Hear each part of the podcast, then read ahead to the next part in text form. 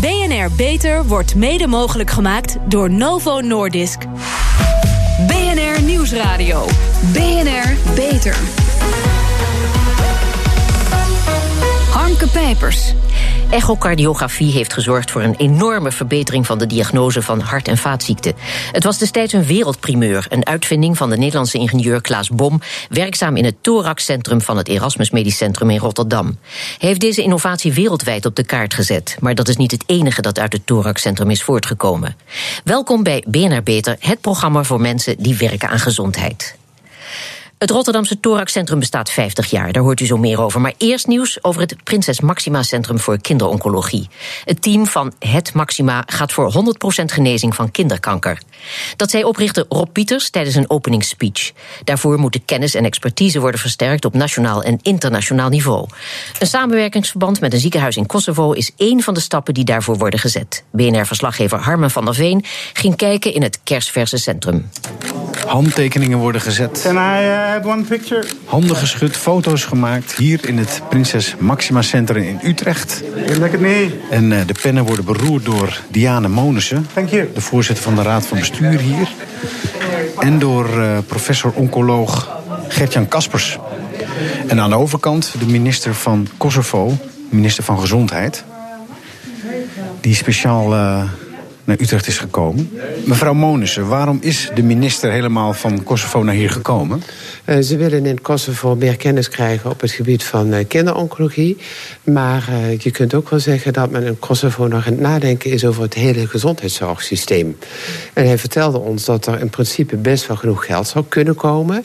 Maar dat het eerst noodzakelijk is om het systeem eens een keer in orde te brengen. Welk systeem vinden ze dan zo interessant, wat jullie hier hebben en wat zij graag willen? Ze hebben nul systeem. Hij zei, uh, we hebben hele goede dokters, maar die werken met elkaar samen, of niet met elkaar samen. Er werken er zijn zeven ziekenhuizen in het land, van 1,8 miljoen inwoners. Maar hij zei, daar is geen connectie tussen. Dus we hebben hulp nodig zeg maar, wat hij noemt op managementgebied. Maar we hebben vooral ook inhoudelijke hulp nodig. En jullie hebben dat hier allemaal geconcentreerd, alles bij elkaar. Ja. Uh, daar kunnen zij inderdaad nog wat van leren. Wat kunnen wij van hen leren? We kunnen vooral heel veel gebruik gaan maken van data over en weer. En dat zou nou zo fijn zijn, want we willen allemaal dat we tot een hoger niveau komen van, eh, zeg maar, om kinderen te genezen die kanker hebben. In Nederland eh, overleeft eh, 25% het niet.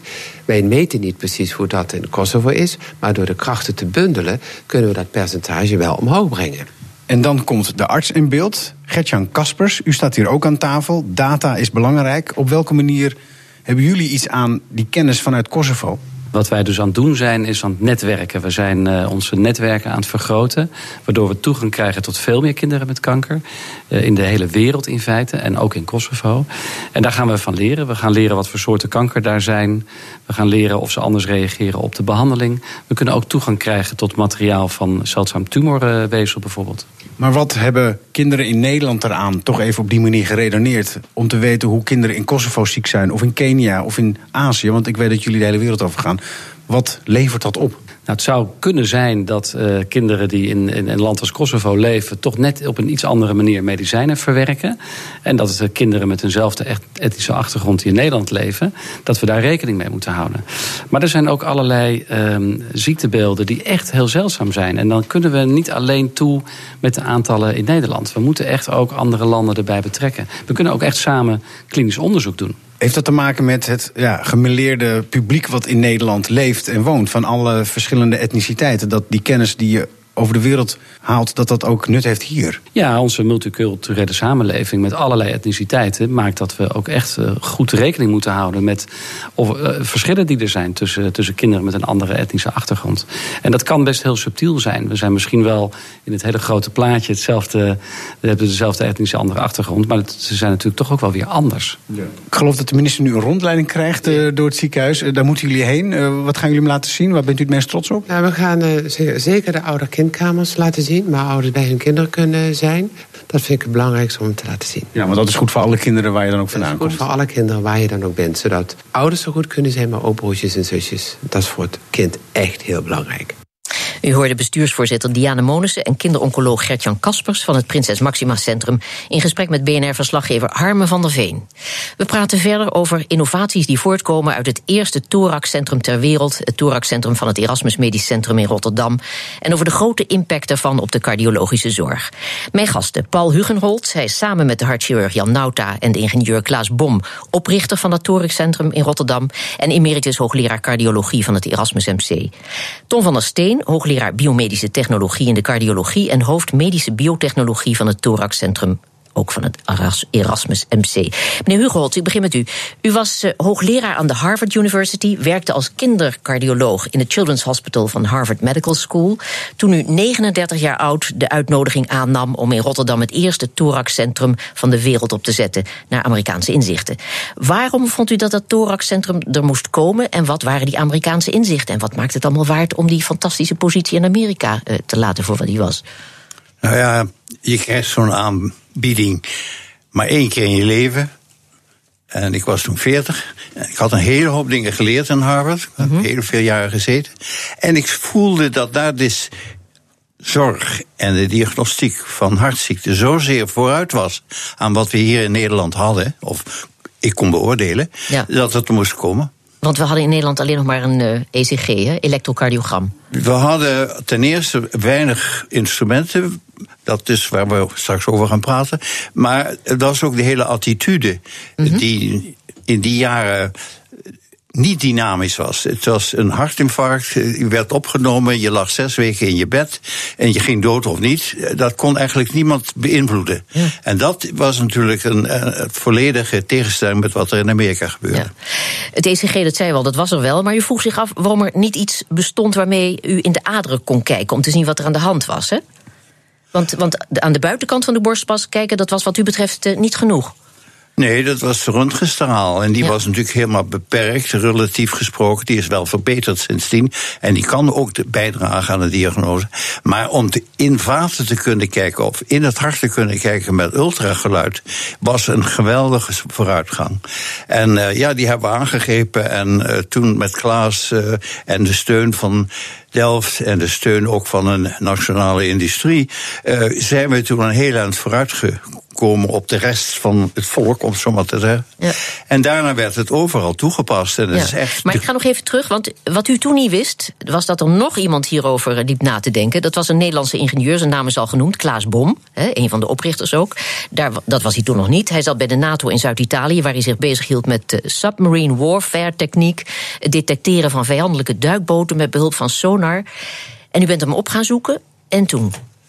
Nou, het was in La Spezia en, en, ik mocht hem meteen. Hij was een lange man die wel even zou zorgen dat een aantal van dingen die ze in de oorlogvoering aan het ontwikkelen waren, ook voor de mensheid zou kunnen gaan tellen. En toen hebben we die dingen samen ontwikkeld.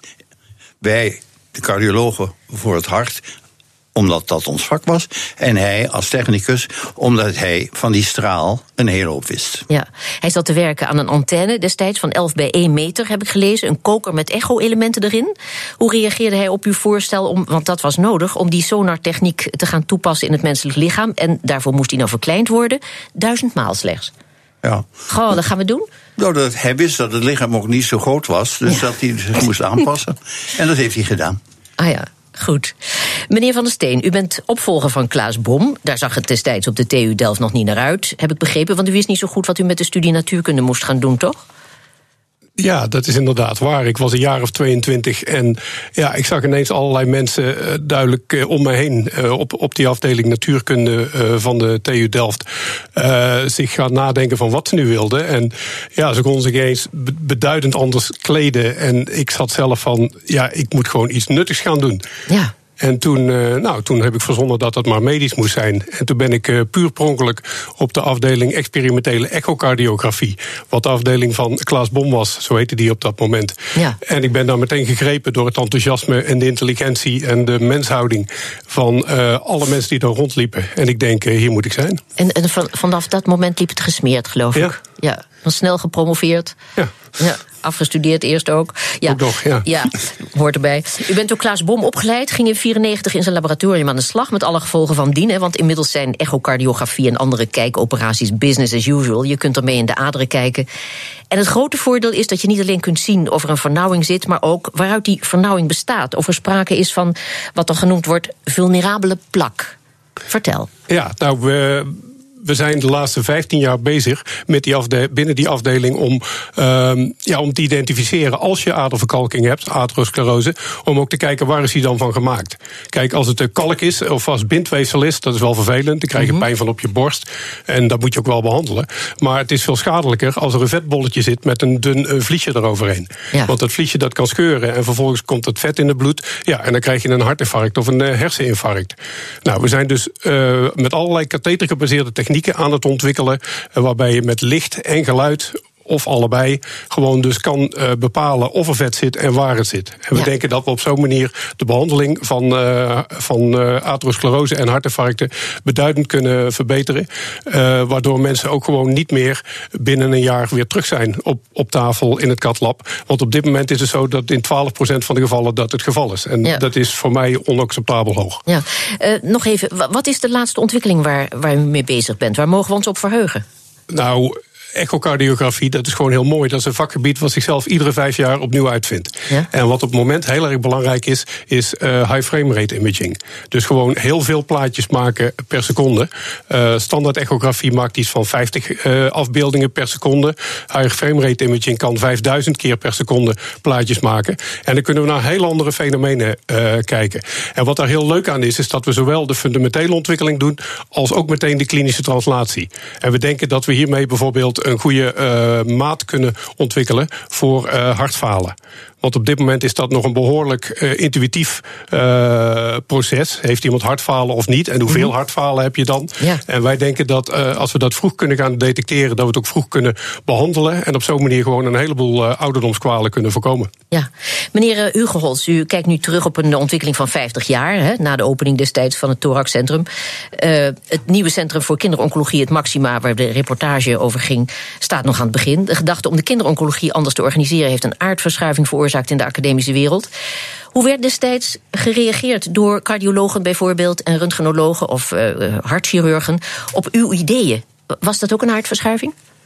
Nou, het was zeker geen uh, gedane zaak. Integendeel, het was stapje voor stapje.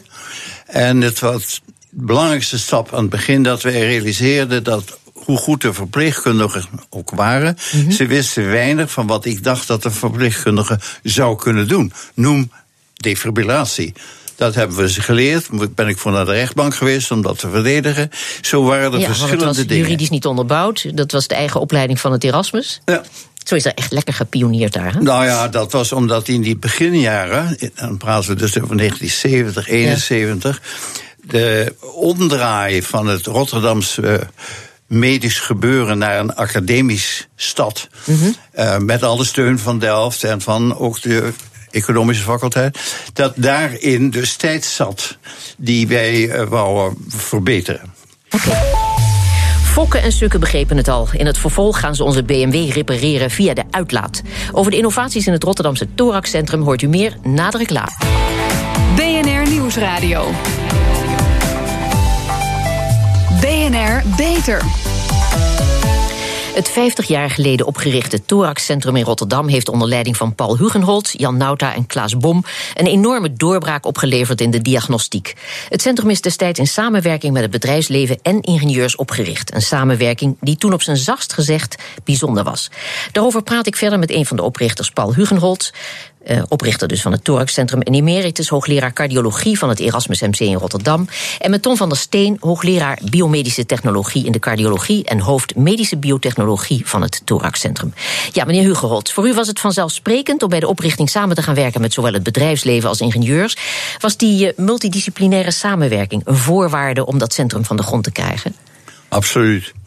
Uh, wij hebben die kennis niet als artsen. Mm -hmm. Dus leen je dat bij de deskundigen, maar dat we samen, en ook met de chirurgen, samen in één gebouw mochten werken.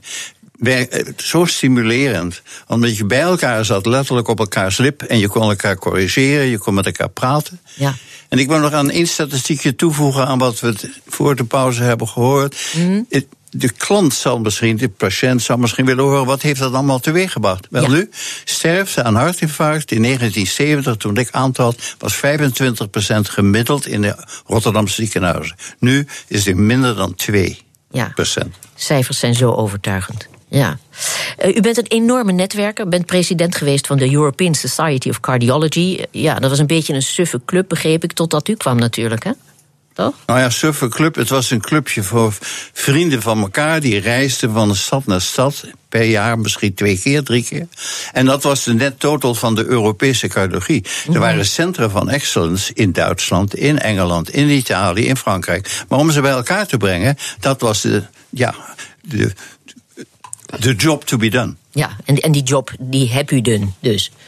Ja. Ja, dat zag ik in Amerika. Je- Er werd zo ontzaglijk open met elkaar samengewerkt. En de verschillende disciplines waren niet disciplines om van elkaar af te houden, maar samen te werken. Meneer Van der Steen, ehm, u bent medeoprichter van de Nederlandse Vereniging voor Medisch Ultrageluid, voorzitter van de sectie Medisch Ultrageluid in de I triple, eh, nee, A triple I, hè? IEEE. Ja, IEEE. Ja, ach, het staat hier ook, fijn. De grootste ingenieursvereniging ter wereld is dat. U doet kortom heel veel. Eh, dat heeft u van Hugenholz geleerd, hè? Ja, dat heb ik van Hugenholz geleerd. Ja. Ik heb van hem geleerd om, om veel te doen. Ik heb van hem geleerd om niet te denken eh, in grenzen, maar in mogelijkheden. Ik heb met hem, van hem geleerd om multidisciplinair samen te werken. En vooral om me niet te veel aan te trekken van hinderende factoren. En vooral door te gaan met wat je goed vindt. Ja. U bent medeoprichter en bestuurder van Medical Delta, waarin het LUMC, het Erasmus MC en de TU Delft samenwerken. Hoe staat het daarmee? Gaat het van een leien dakje? Of, ehm, Het is, eh, we hebben binnen de Medical Delta enorm veel enthousiaste onderzoekers die fantastisch samenwerken voor het creëren van technologische oplossingen voor duurzame zorg. Eh, We zijn op dit moment bezig dat naar een hoger plan te trekken, om die hele samenwerking te intensiveren, om gewoon nog meer te doen samen met artsen en ingenieurs om samen eh, allerlei problemen op te lossen. Met name gericht op inderdaad eh, duurzame zorg. Eh, het blijkt dat dat eh, inhoudelijk makkelijker is dan bestuurlijk. ja, ja, ja. Goed, meneer Hugenholz, u bent inmiddels 90 jaar, uiteraard met emeritaat, maar u bent nog steeds bezig met uw vak. U gaat nog ieder jaar naar de European Society of Cardiology als oud-president. Mag u advies uitbrengen. En u houdt u nu vooral bezig met de oorzaak en het voorkomen van aderverkalking, hè? Nou ja, misschien gaat het vanwege de leeftijd, maar je denken verandert. Die prachtige technische oplossingen die wij tot nu toe hebben uitgevonden, zijn altijd maar van toepassing wanneer die patiënt zich manifesteert met klachten. Ik denk dat we erachterheen moeten gaan voordat de klachten er zijn, veel vroegere leeftijd. En dan kan je dat preventie noemen, maar ik noem het veel meer. Het is het uitbreiden van de discipline om vroeger dia- diagnostiek te plegen. Ja. Maar goed, eh, u verdiept zich in de oorzaak. En eh, nou, vertel uw verhaal. Want eh, wat, wat, zou een, wat zou de oorzaak zijn van Nou ja, de vulnerabele plak? Ik ben in 2000, eh, de, ik zou gaan zeggen, erachter gekomen door een aantal gebeurtenissen die misschien een andere keer aan de orde moeten komen. Waaruit blijkt dat wij eigenlijk heel slordig omspringen met onze voedingscomponenten.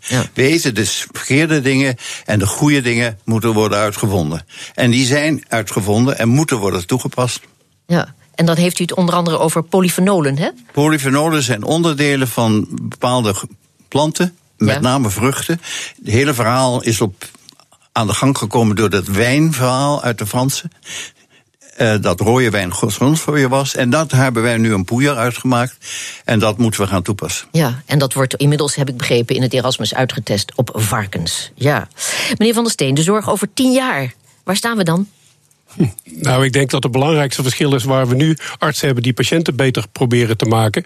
Dat we artsen moeten gaan krijgen die samen met het volk eh, de mensen aan de gang houden, actief houden. En uh, dat zal betekenen dat we moeten gaan werken aan uh, vroegdiagnose, vroegbehandeling, inderdaad ook preventie. Mm -hmm. uh, op het moment dat je mensen dan toch moet behandelen, zorg dat je dat zo minimaal invasief mogelijk doet. Om zo min mogelijk schade aan het lichaam toe te brengen, zodat mensen zo snel mogelijk weer aan de gang gaan. En inderdaad uh, zorgen dat je met personalized medicine die patiënten behandelt met dure en zware uh, therapeutica die daarmee geholpen zijn, maar vooral ook degene niet behandeld waarvan je weet dat het toch niet gaat werken. Ja, goed, dat is de toekomst. Maar eerst gaat u het 50-jarig jubileum vieren hè, van het uh, Thoraxcentrum. Ja, dat is geweldig. De komende donderdag hebben we een uh, symposium, www.thorax50.nl, waarin we onder andere de oprichters van het Thoraxcentrum op het podium zullen hebben, de huidige hoogleraren, maar ook de toekomst van de cardiologische zorg in Nederland zullen bezingen. Goed, hartelijk dank Paul Hugenholz en uh, Ton van der Steen. Pioniers in de zorg. Onze zorgredactie speurt naar interessante medische innovaties binnen en buiten de muren van de universiteit. Waar werken ze aan en wat moeten wij hierover weten? Kelly Nijhoff, een bevlogen dermatoloog die zich inzet om huidkanker te voorkomen. Ja, er zijn heel veel campagnes gericht op ouders, maar nog niet op kinderen. En deze arts, Annemie Galimont, een dermatoloog uit Zeeland, heeft een boekje geschreven speciaal voor kinderen. En dat is heel belangrijk, want de risico's voor een kinderhuidje zijn extra groot, wetenschappelijk bewezen zelfs. En er zijn zelfs gevallen van melanomen bij kinderen. Zeldzaam, maar heel agressief en het wordt ook niet snel herkend. Ja, beter voorkomen dan genezen. Dus wat moet ik me bij dat boekje voorstellen? Nou, het e-boekje heet Een Huis vol kreeftenkoppen. Het bevat informatie over zongewoontes, smeerregeltjes, maar ook liedjes, spelletjes om het smeren leuk te maken. We luisteren even naar de schrijfster Annemie Galimont. Omdat kinderen heel vaak nog niet goed ingesmeerd worden tegen de zon. Hun huid groeit nog heel snel. Dus dat DNA is heel erg kwetsbaar. Dat weten we vanuit studies uit Australië dat kinderen eigenlijk de meest kwetsbare groep zijn. Dus, mm. En ik dacht, nou, alles wat je niet zaait, hoef je ook niet te oogsten. Zo is dat. Maar zo'n boekje dat zou toch op iedere school en op ieder kinderdagverblijf moeten liggen. Wat vinden die kinderen van dat boekje? Nou, om daarachter te komen heb ik een printje gemaakt van het e-boekje en voorgelegd aan mijn tienjarige dochter. Ze was heel enthousiast, wilde het boekje aan haar juf laten zien en ging met een petje, zonnebril en factor 50 op naar school. Maar ze liep wat te mopperen toen ze dat papieren printje van het boekje in een schooltasje moest proppen. Nou ja, dat zou dus een hardcover boekje moeten zijn. Is er nog geen bedrijf dat maatschappelijk verantwoord wil ondernemen of een stichting zodat ze dit boekje op grote schaal kunnen uitgeven? Doen wij een oproep? Nou, dat is helemaal geen gek idee, Harmke. Het e-boekje is gratis te downloaden op onlinedermatologie.nl slash kinderen en zon. Dankjewel, Kelly Nijhoff. En dit was BNR Beter. Terugluisteren kan via de site, de app, iTunes of Spotify. Ik ben Harmke Pijpers. Graag tot een volgend spreekuur. BNR Beter wordt mede mogelijk gemaakt door Novo Nordisk.